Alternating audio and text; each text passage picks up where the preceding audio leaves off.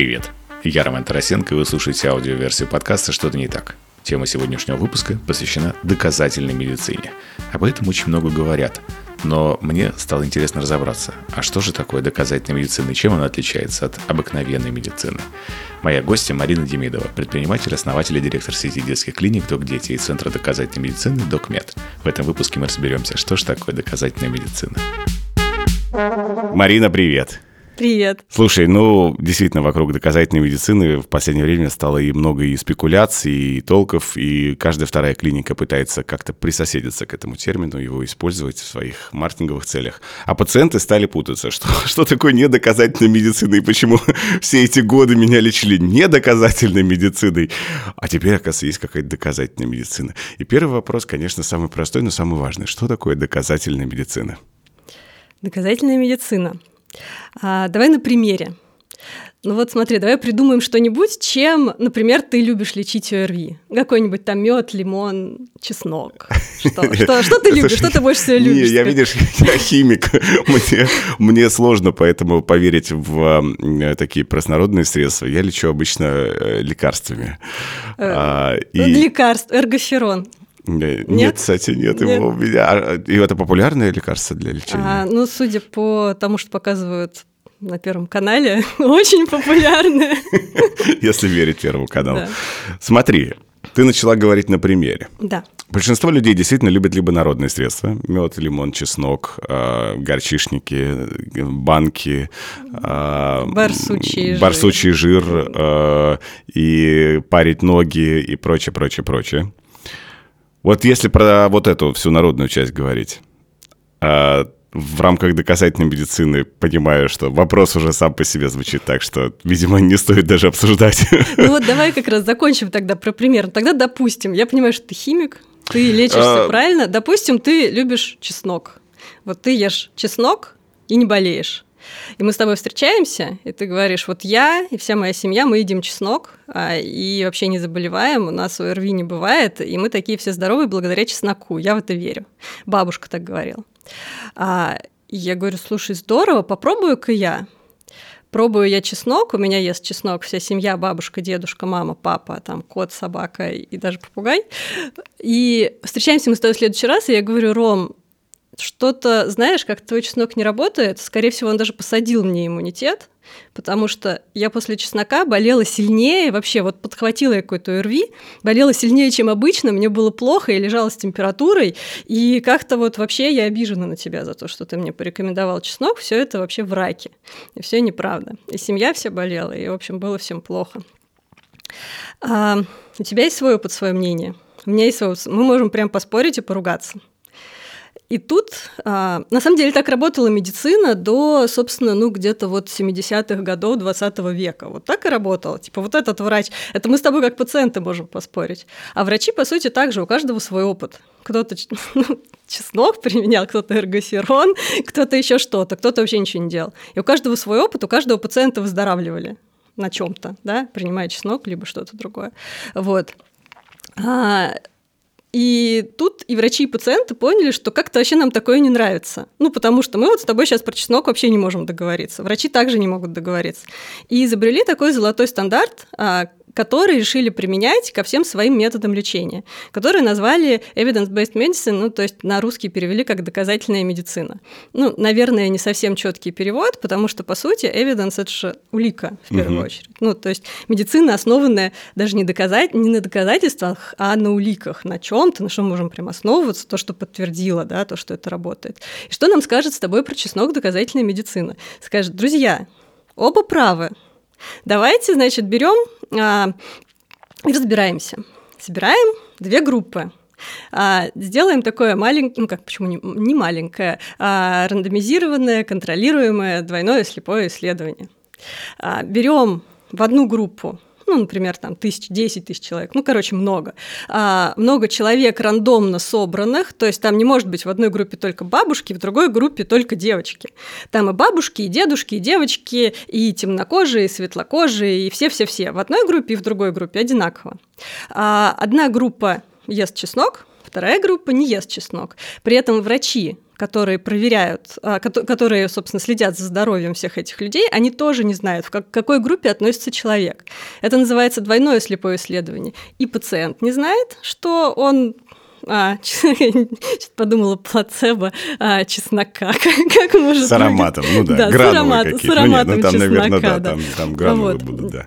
А, одна группа а, принимает плацебо, ну, какое-то, да, например, да, что-то пахнущее чесноком, а другая группа принимает сам чеснок. Причем каждый а, пациент, он не знает, к какой группе он относится и что у него чеснок, либо на самом деле какое-то там вещество, которое просто запахом чеснока обладает.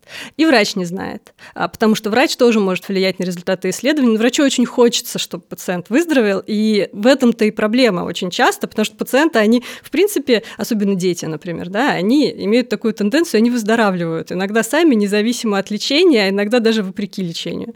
А, и поэтому опыт врача нельзя применять, а, ну, можно применять, но хочется какой-то золотой стандарт, к которому все вот это вот подтягивать. Вот, собственно, мы собрали вот это вот исследование. А, эти две группы принимали чеснок и не принимали чеснок. И в итоге мы посмотрели срез данных по ним по всем и понимаем, что независимо от того, принимаешь ты чеснок или не принимаешь, ты также а, с той же продолжительностью и одинаково болеешь ОРВИ с чесноком, либо без чеснока.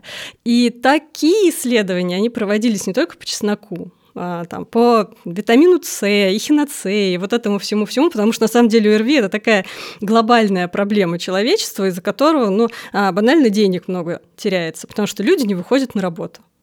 И если бы что-то было найдено, что лечит ОРВИ, то э, человек бы, который это изобрел, он бы просто озолотился. И страна, которая бы это изобрела, она была просто счастлива. Ну, потому что это решило бы прям глобальную проблему, люди бы перестали болеть э, и перестали бы вот со своими соплями сидеть дома вместо того, чтобы работать. К сожалению, пока по ОРВИ такого ничего не найдено. И вот мы, собственно, да, рассказали, что такое рандомизированные контролируемые исследования и на что мы ориентируемся. Но это не вся доказательная медицина. А, Второе, есть, как сказать, три, три кита, традиционно. три кита. Первый кит – это вот эти вот исследования, которые собирают, их много, оно может быть не одно, может быть разный класс доказательности. Они собираются потом в метаанализы, которые анализируют много исследований. И если есть метаанализ по какой-то проблеме, значит, она хорошо изучена, и а, у нас есть на что действительно можно опираться вот в том или ином заболевании. А второй кит – Второй кит – это партнерский подход. А, понимание желаний пациента, того, чего он хочет. С этим, на самом деле, если вот с первой части у нас в России, это уже сказал, да, сдвиг такой пошел, все стали кричать, мы на исследованиях, на гайдлайнах там основываемся. Вторая часть с партнерским подходом, тут вообще сложнее, потому что даже если врач а, основывается на исследованиях и гайдлайнах, то часто пациент к нему приходит, говорит, вот у меня вот это вот болит, помогите мне. Врач говорит, о, смотри, гайдлайн такой, лечим так. Ему неинтересно а, мнение пациента по этому поводу. Может быть, он сомневается, может, ему не подходит, а может быть, а, у него денег на это нету ну, может быть, слишком долго, может быть, у него так болит, что он хочет результат прямо сейчас, и ему надо помочь там каким-то другим способом. Вот а, тут есть проблема, что доказательную медицину часто ассоциируют именно с клиническими исследованиями, вот этими двойными слепыми большими, там, с метаанализами, с гайдлайнами. А, все кричат, там, показывают гайдлайн, вот тут так написано, я так лечу, но при этом забывая о том, что нужно спросить у пациента, а тебе подходит вообще? А, на самом деле, ну, грустный пример, но тем не менее очень такой яркий. А, когда человек болен раком, по-хорошему, врач ему, а, основываясь на доказательной медицине, должен предложить вариант первый – мы лечимся, и тебе, скорее всего, плохо, но ты живешь дольше, прогноз такой-то. А там, на самом деле, в онкологии все очень четко рассчитано и очень четкие гайдлайны с четкими прогнозами. И второй вариант – мы не лечимся, прогноз такой-то, но ты кайфуешь там в течение какого-то периода. Ну, помнишь, там в «Докторе Хаусе» как раз в конце угу. э, онколог решил, что лучше кайфануть. Вот. А, это как раз про партнерский подход и про то, что мы должны спросить пациента, а что ты думаешь. А, ну и совсем как бы в России существует такой трэш, знаешь, вот это вот из серии «Что-то вы, мамочка, такое съели?» Что-то вас ребенка всего от этого обсыпало. Да, да, да. Вот. И, ну, тут понятно, что вот это вообще неприменимо к партнерскому подходу. Вот про это мы вообще должны забыть, а этого тоже, к сожалению, до сих пор очень много. И третий кит, на котором стоит доказательная медицина, это клиническое мышление врача. То есть, да, классное исследование, да, партнерский подход, мы молодцы, но мы вот это все должны применить к конкретному пациенту, у которого конкретное, там у него же не одно заболевание, да, в исследованиях а, действительно идеальный пациент с а, вот конкретным заболеванием, ну, потому что там действительно там тысячи пациентов, и, собственно, да, в среднем оно действительно так. Но а, индивидуальный пациент, у него индивидуальный набор заболеваний. И врач должен применить свой клинический опыт и клиническое мышление конкретно к этому пациенту, к его условиям жизни, к его, возможно, какому-то а, семейному анамнезу. Ну, собственно, подумать конкретно про него индивидуально, о чем мы тоже часто забываем. Вот это все доказательная медицина. Ты сейчас, конечно, все это сказала, и большинство наших э, зрителей и слушателей в этот момент, они автоматически такие, все круто, а где найти такого врача? Потому что вот то, что ты рассказывала, зачастую очень противоречивые ощущения вызывает, потому что когда ты приходишь к классическому доктору, понимаешь, у меня с этим особая проблема, потому что когда я вижу, что большинство врачей все еще в ряде клиник назначают в том числе гомеопатию, и э, я даже недавно слушал один подкаст, потрясающая женщина, химик, понимаешь, она рассказывала очень интересно, и во второй половине она начала рассказывать про гомеопатию и про важность ее, значит, и роль ее в лечении и выздоровлении большинства пациентов в России. И я настолько, то есть у меня уши свернулись вообще абсолютно в трубочку. Но когда ты понимаешь, что ты налетаешь на препараты с недоказанной эффективностью, которые назначают тебе врачи, и в целом это вызывает иногда, ну, такой вот диссонанс, что, блин, а где же найти-то таких классных врачей, вот, э, э, которые работают в соответствии со стандартами и к которым действительно можно обратиться и можно доверить свое здоровье. И как вообще понять, это перед тобой хороший врач, работающий в стандартах доказательной медицины или нет? Вот как выбрать вообще врача и где его найти?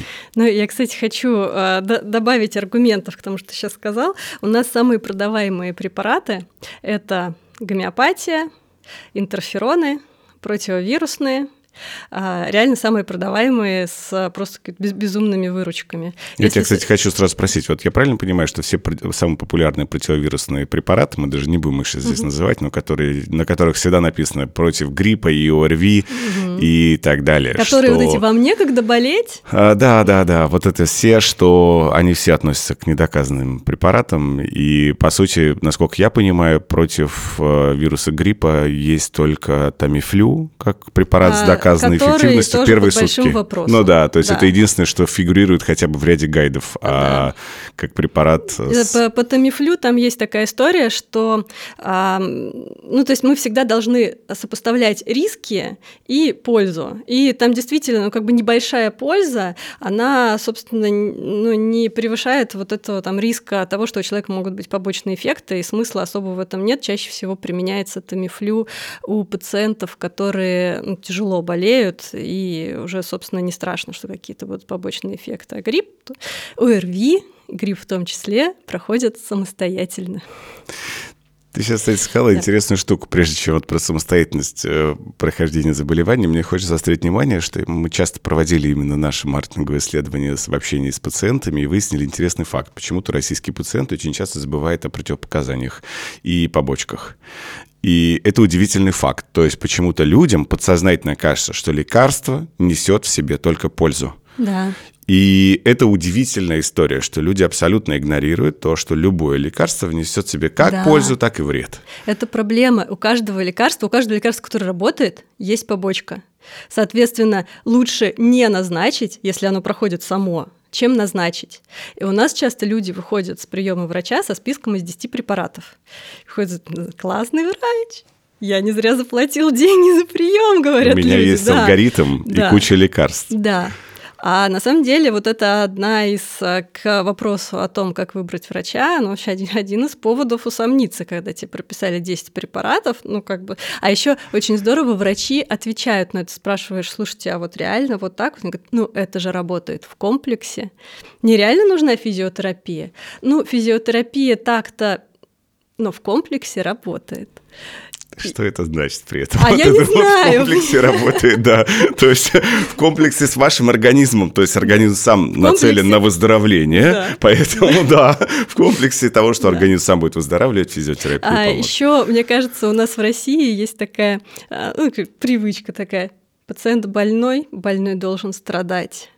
Ну, то есть как-то вообще странно выглядит. Я хочу засмеяться, это очень грустная тема, на самом деле. Но это правда, ты просто сказал, я сейчас засмеялся, ну, потому что это правда. ты с ОРВИ будешь сидеть дома под мягким теплым пледом, тебе будет уютно, ты будешь пить чай и смотреть киношку. Ну, не болеет так. Ну, да. так неправильно Нужно болеть. с горчичниками, банками, а, горчичники, иголками. Кукушка.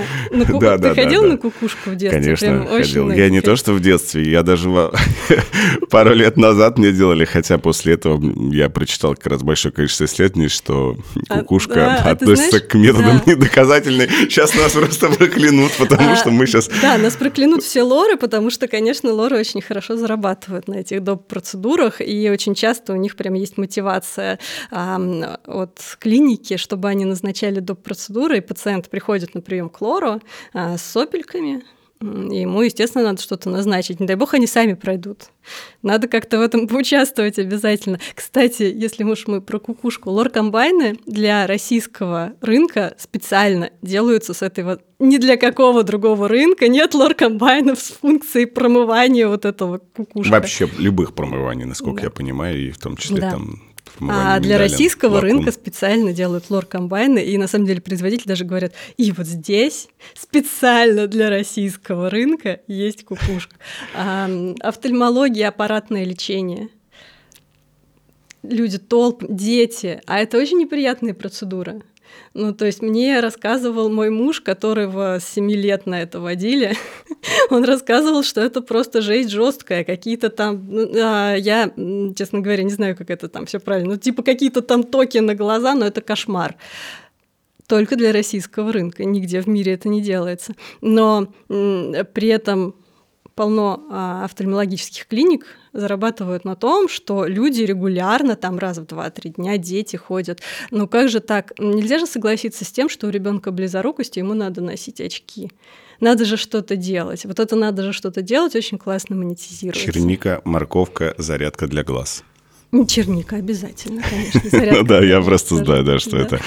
А, при этом, когда как раз обратный выходит тоже исследование, ну, в частности, прозрение, вот, вот то, что сейчас все абсолютно говорят, что там чтение с экрана и чтение э, с книги примерно одинаковый уровень раздражения для сетчатки глаза, и что не садится зрение там, от чтения с гаджетов, что это уже в рамках там, большого количества исследований. Но людям все равно хочется верить в то, что нет. Ну, то есть вот вредно, да. с книги лучше, и что э, это, конечно, такая реальная проблема. Но я тебя хочу вернуть все-таки к самому важному вопросу.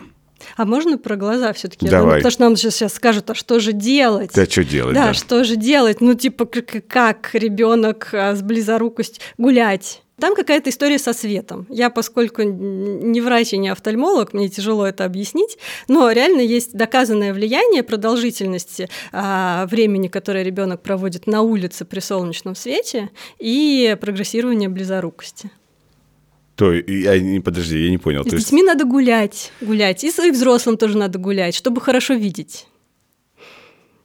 А гулять не в сторону кабинета физиотерапии. Ты сейчас, конечно, это ты все берешь и, и гуляешь. И это, да.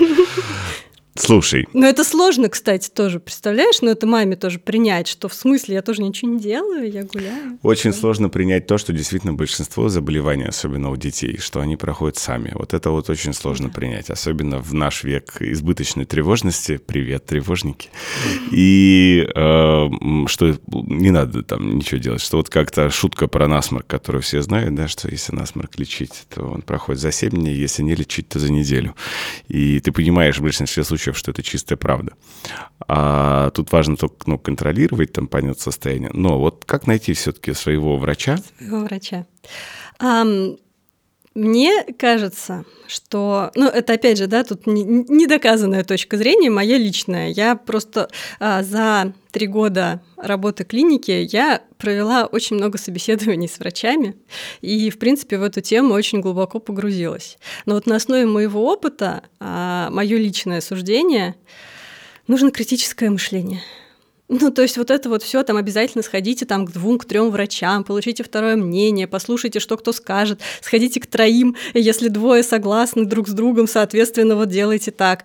А мне кажется, что это все желание как-то упростить историю. А по-моему, надо просто думать. Ну, типа, не верить.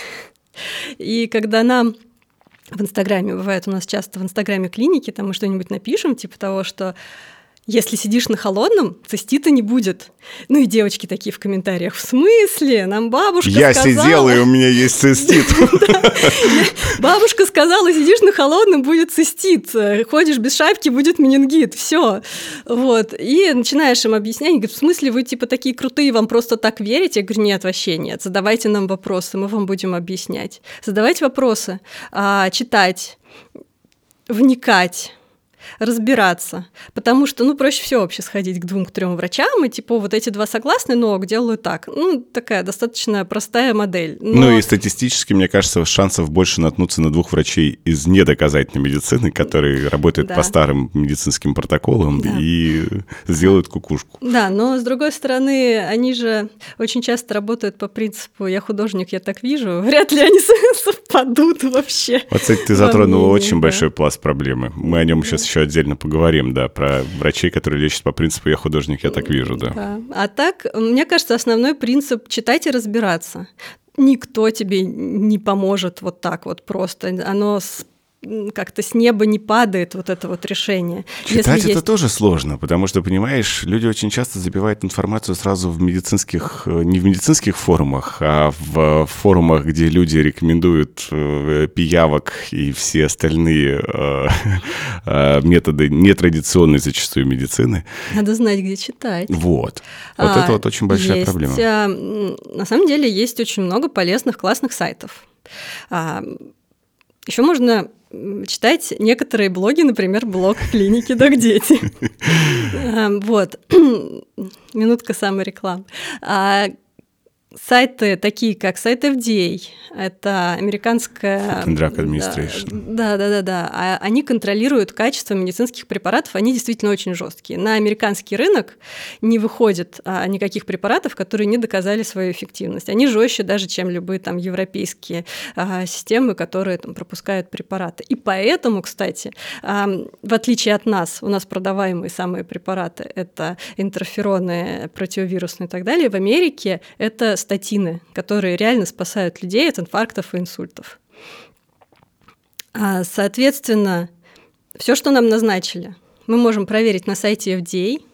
Если мы не говорим по-английски и мы хотим простой путь, мы можем открыть расстрельный список препаратов Никиты Жукова – это очень классный врач, и он большой молодец, он сам заморочился, а, взял, потратил свое время и силы, а, ну просто, наверное, потому что его подбешивала ситуация, и создал классный список препаратов. И если препарат, который вам назначили, входит в этот список, ну, скорее всего, мне кажется, не очень хорошо говорить «идите к другому врачу», потому что мы забыли в этот момент про клиническое мышление – и это вот как раз то, за что часто критикуют доказательную медицину. Вот у вас гайдлайны, больше типа ничего нельзя. Да нет, можно. А можно назначить, э, там, не знаю, сосать сахарную палочку от кашля. Можно. И врача за это не стоит э, там, сжечь на костре. Он может при этом остаться врачом, который работает по принципам доказательной медицины. Просто у он нас понял. Недавно, у нас недавно, вот, э, поскольку заболела дочь, и мы вызвали врача, и вызвали врача из своей клиники. И э, врач, э, как ты думаешь, среди прочего, что прописал моей дочери? Он прописал ей, в три года он прописал ей мороженое. И, а это же, я-то знаю, я читал mm-hmm. про это, что как это при ангине прописать ребенку мороженое, искать, накормите его мороженым.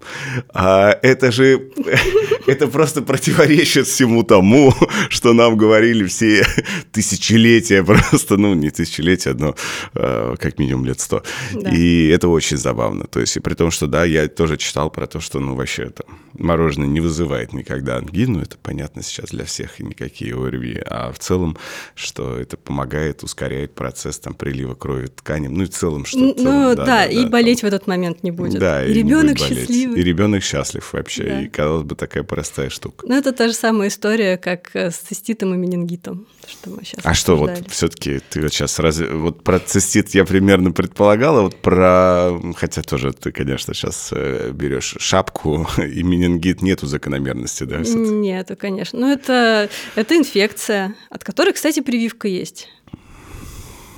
Про как... прививки это вообще отдельная боль, потому что, мне кажется, люди после 20 лет в нашей стране прививки, ну, э, сейчас тема сложная, прививок, конечно же, поэтому я сейчас, с определенной сейчас, оговоркой. Сейчас на нас будут жаловаться. Но да, но прививки не делают, а прививки бы надо делать. И надо да. освежить и посмотреть, что тебе вообще сделали и что не сделали.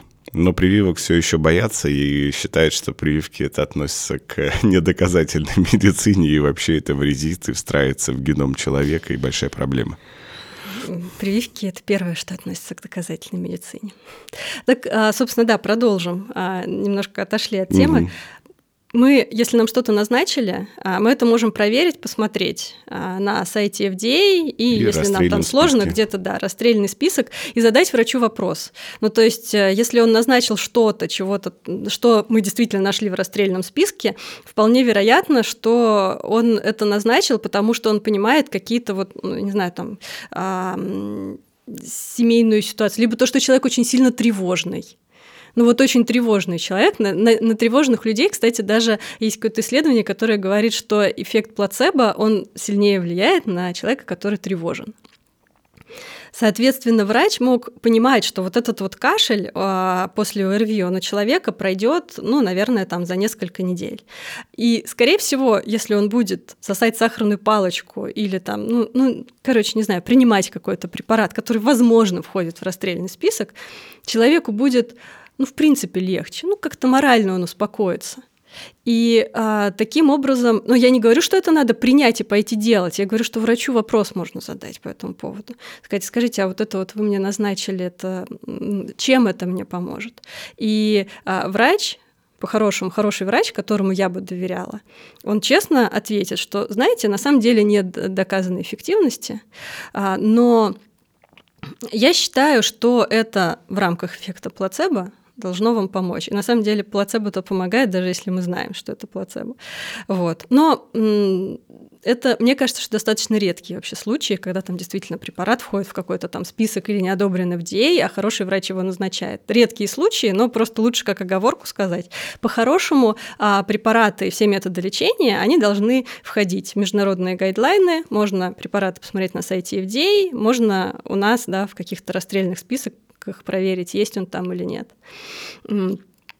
Врачу надо задавать вопросы.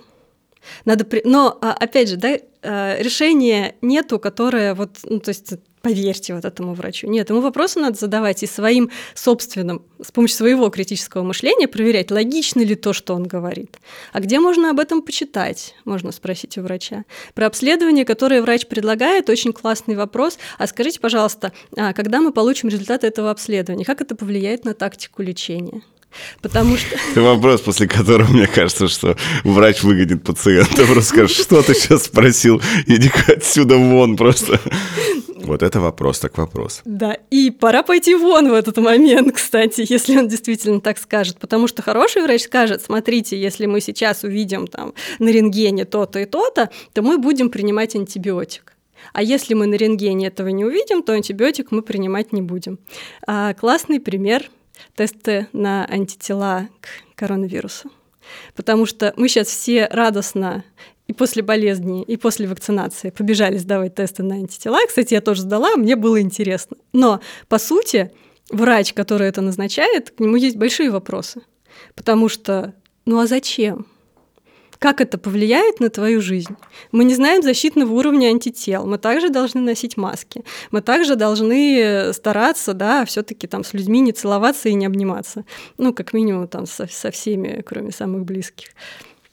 Соответственно, как это повлияет? Ну, это хорошо повлияет на а, KPI врача в некоторых клиниках, но... И лабораториях. И лабораториях. Но, по сути, это не повлияет никак. И даже на самом деле вот при э, каком-то ОРВИ, когда мы бежим проверять коронавирус ли это, при этом имея возможность просто э, закрыться да, дома и не общаться с бабушками, с дедушками в первую очередь, ну и, собственно, стар... вообще в принципе изолироваться, то смысл сдавать тест на коронавирус. А он ну, как бы для неосознанного человека, чтобы его Роспотребнадзор закрыл, да, действительно, смысл есть. А если а, ты осознанный человек, и ты понимаешь, что даже если сейчас тест будет отрицательный, вообще не факт, что это не коронавирус. ОРВИ, похожее на коронавирус, лучше закрыться и посидеть пару недель.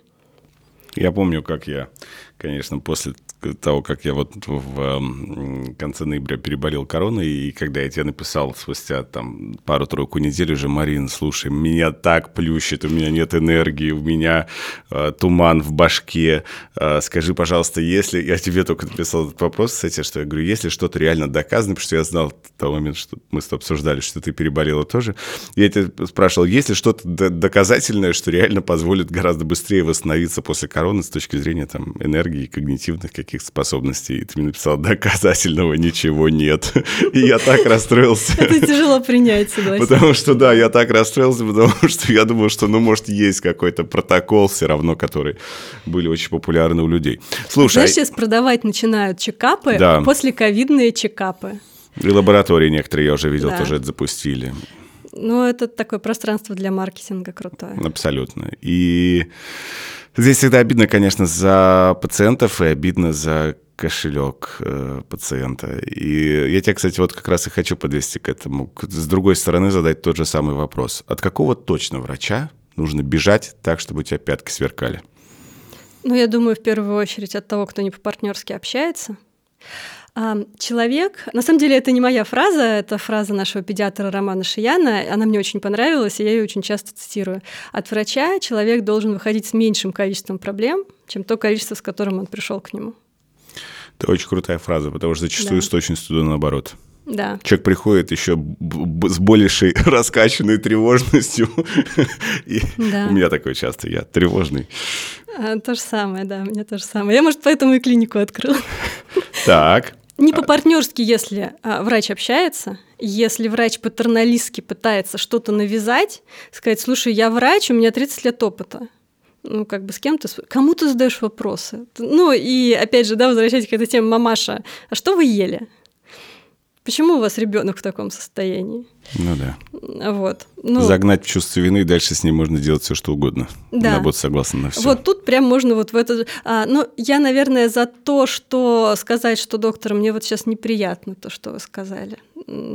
А, можно как-то по-другому вести диалог. Но, скорее всего, если врач уже так ведет диалог, не сработает.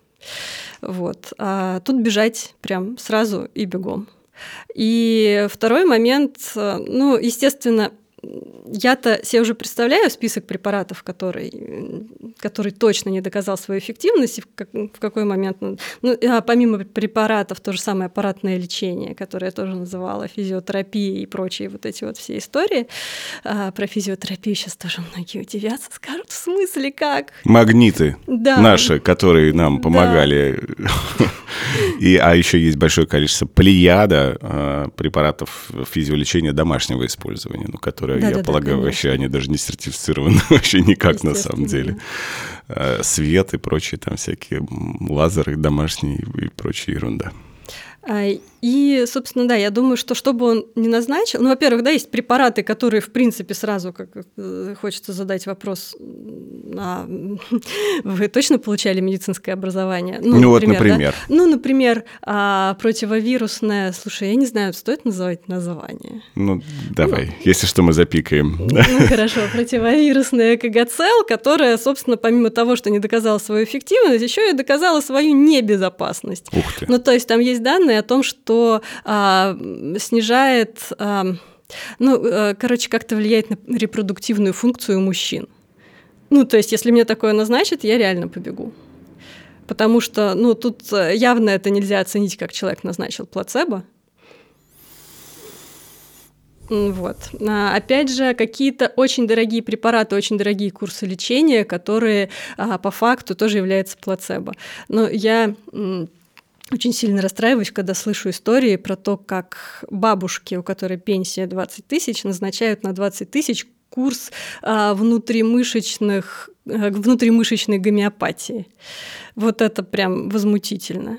А, и, в принципе, на самом деле, что касается уколов, когда а, ребенку кажется, да, я пришел на прием к врачу, у меня действительно проблема, какой классный врач, он назначил нам курс инъекций или капельниц. А, так вот, тут тоже, скорее всего, надо, ну, я думаю, что в любом случае в первую очередь вопрос задать, но, скорее всего, бежать, потому что врач, который назначает ребенку, который может глотать какой-то препарат в инъекциях, а, он, ну, мне кажется, очень сильно не любит детей. Ну, либо очень сильно хочет показать, какой я крутой, и как вы не зря мне заплатили деньги за прием, потому что все а, препараты, которые там, можно делать в инъекциях, их можно также принимать, они не лучше действуют, если их уколоть.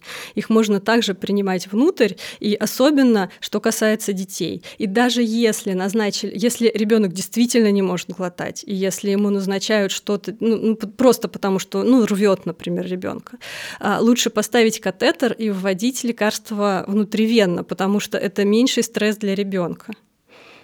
Мы изначально врач всегда должен исходить из того, что страдание пациента должно быть минимальным. И если а, как бы для принятия данного препарата страдание больше, чем польза от препарата, то ответ очевиден, зачем это делать.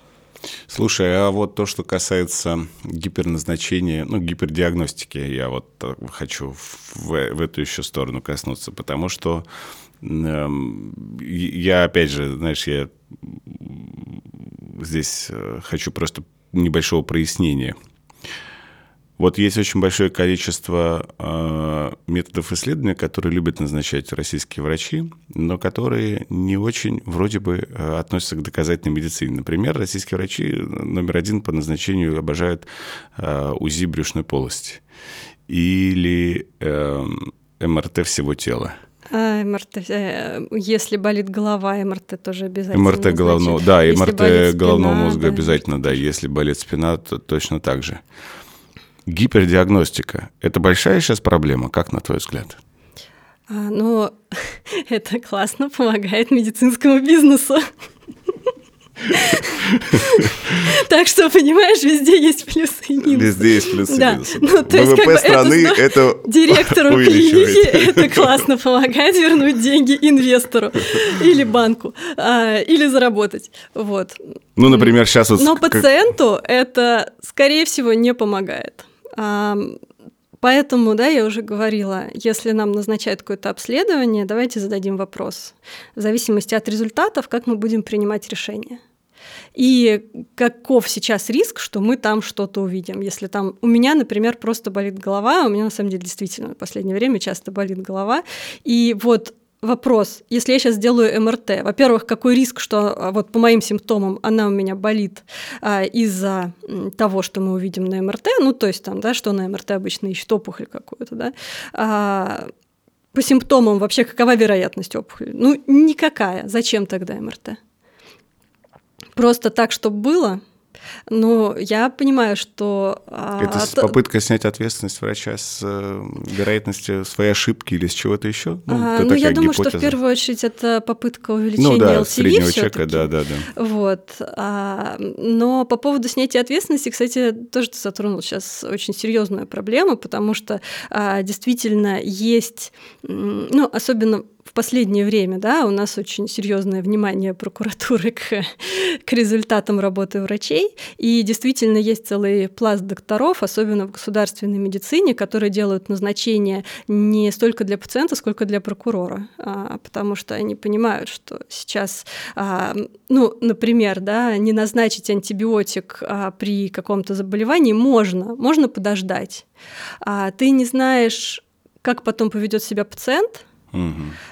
и будет ли он, ну, а, например, возьмем то же самое ОРВИ. Мы сегодня все интервью говорим про ОРВИ. Возьмем ОРВИ. Самое да? популярное. Иногда случается а, вследствие ОРВИ либо отит, а, либо ну, геморрит, а, либо воспаление легких. Случается. Невозможно провести профилактику не работает, нет мер профилактики. Как бы нам ни пытался это доказать какой-нибудь а, бла-бла-бла, плацебоферон с Первого канала, о котором мы слышим в каждом выпуске рекламы, не бывает профилактики. А, вот, соответственно, да, мы начали лечить ребенка а, или взрослого даже. А, у него высокая температура, сопли, кашель. Мы посмотрели, послушали, у нас все хорошо, мы ему говорим, а, проветривай, гуляй, если у нас нет подозрения, что это коронавирус, а, отдыхай, пей много жидкости. Через три дня у него действительно появляются симптомы отита, либо воспаления легких, либо чего-то такого. Где гарантия, а, что мама этого ребенка не пойдет жаловаться, что вот этот вот врач а, запустил ребенка и врачу проще назначить сразу антибиотик, чтобы к нему потом вопросов не было. Сказать, что, слушайте, у вас температура 39, дайте сразу антибиотик для профилактики.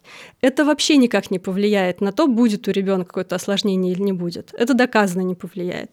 Это повлияет только а, на а, риск антибиотикорезистентности и проблемы нашего общества, в принципе, в будущем.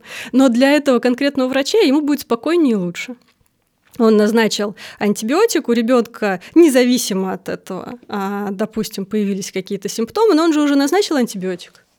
К нему вопросов нет. Какие у тебя есть очень важные вопросы к высшему образованию в области медицины в России? А, наверное, все то же самое критическому мышлению не учат и поиску информации. То есть основной, основная проблема, да, которая не решается, к сожалению, которую мы сейчас пытаемся решить в рамках нашей одной а, маленькой да, в масштабе всей России сети клиник. Образование. А, научить врачей критически относиться к данным, критически относиться к опыту не только коллег, старших коллег, профессоров, но еще и к своему собственному. Представляешь, как это тяжело? Особенно, когда у тебя 30 лет опыта. Когда ты понимаешь, что вот это работало всегда – а тут а, а, надо действительно смотреть исследования, читать и в какой-то момент понять, слушайте, ну, наверное, я ошибался. Потому что доказательная медицина — это такая штука, которая а, со временем, она развивается, меняется, у нас появляются новые доказательства, новые исследования, которые там а, показывают э, эффективность, либо, э, возможно, покажут, что мы заблуждались. Возможно, появятся новые исследования, соберут новый метаанализ и скажут, слушайте, ну там, например, да, тамифлю оказывается вообще ничего не влияет ни на что. Так что а, это вот умение критически мыслить, это то, что у нас, к сожалению, в, выше, в принципе, наверное, не только в, медицин, в медицинском образовании, но в принципе не очень сильно поддерживается. За что спасибо Вышке. Вышка учила. Вышки профессора прям говорили, что, то, что я вам говорю, не верьте мне, задавайте мне вопросы. Я тебя, конечно, хочу напоследок все равно спросить про э, топ-5 препаратов, которые, если ты слышишь, слетают из уст врача, то беги. Знаешь?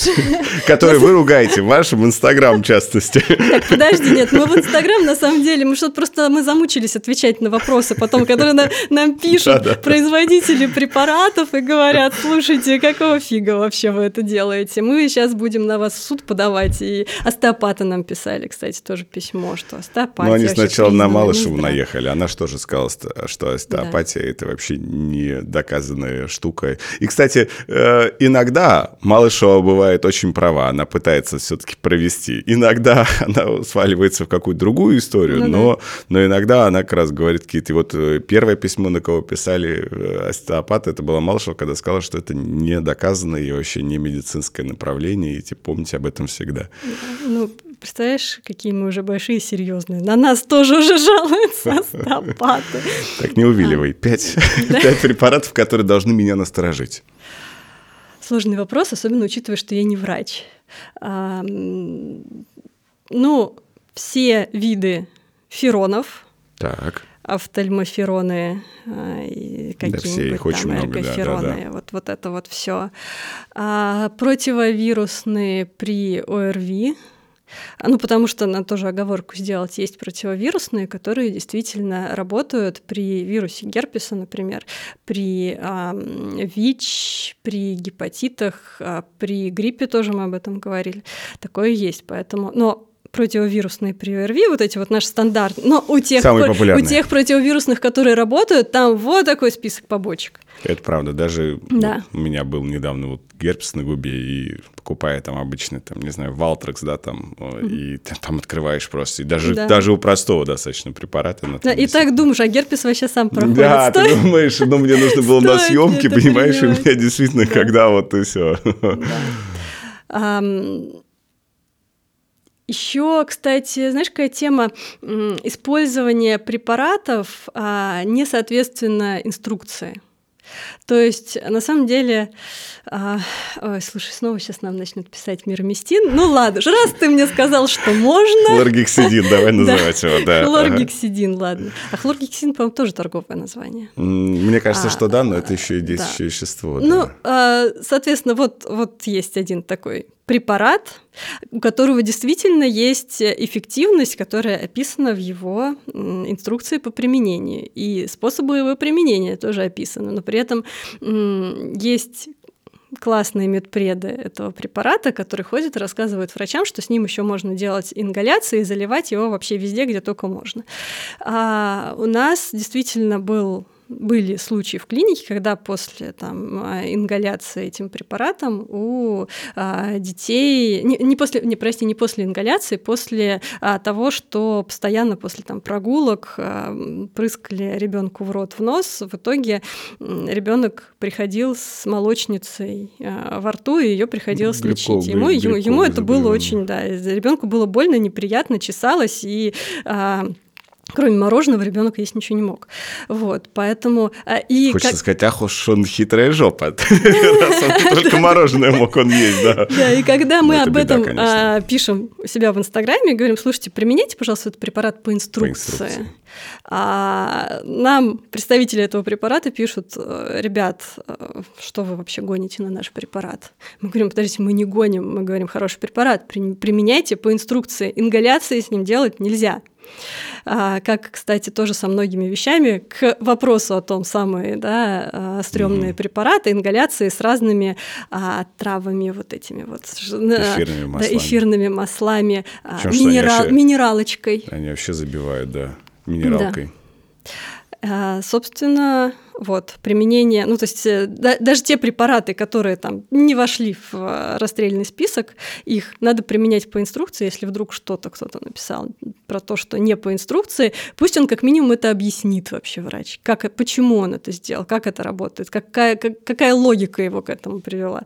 Ну и э, я имею в виду, что не медпред сказал, а все таки логика какая-то должна быть и объяснение какое-то этому всему. Скорее всего, это тоже плохо. Вот. И можно я все таки не про препараты, а про методы да, лечения.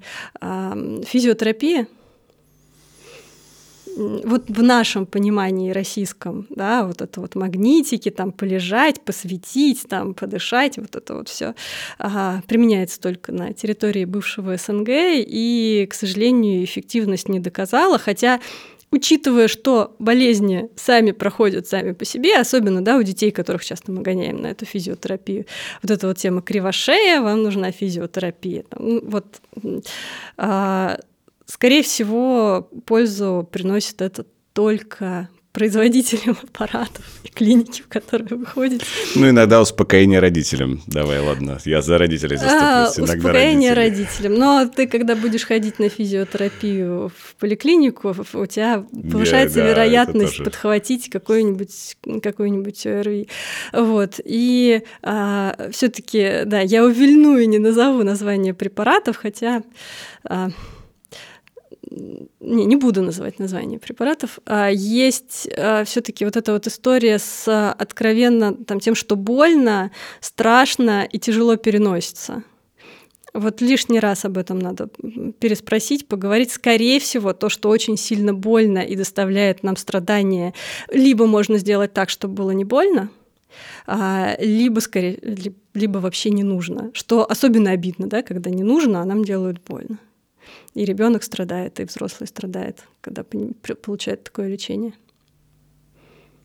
Твое финальное напутствие, что бы ты пожелала всем людям, кроме того, чтобы быть здоровыми и находить своих хороших врачей, работающих в соответствии с принципами доказательной медицины? Это если тебя уже так. Я думаю, критического мышления. Ну, то есть, чтобы нам а, не рекомендовали, тут же на самом деле доказательная медицина ее ругают там за что? За то, что мы злоупотребляем этим термином, у нас доказательными стали остеопаты, а, натуропаты и прочие паты, все-все-все. А, но так проблема-то не в том, что остеопаты говорят, что они доказательные, а в том, что мы этому верим. Э, если я тебе скажу, что смотри, я тебе продаю классную квартиру в самом экологичном районе Москвы, а ты а, придешь и увидишь, что рядом очистные сооружения и свалка, ну явно твое критическое мышление скажет, что слушай, что-то не то, наверное, мне не стоит покупать эту квартиру. То же самое с медициной, если мы говорим, что а, я лечу таким-то способом, и я врач, а, придерживающийся, придерживающийся принципов доказательной медицины, давайте относиться к этому критически. Давайте думать, задавать вопросы, и а, тогда мне кажется, что и врачи будут самообразовываться, и все будет классно. Уметь отвечать на вопросы. И нам всем будет тоже гораздо легче и веселее. А, как круто. Спасибо тебе огромное. Спасибо тебе. В очередной раз я убедился, что критическое мышление — это самое важное, что поможет нам быть не только здоровыми головой, но и здоровыми телом. Подписывайтесь, ставьте лайки. До новых встреч.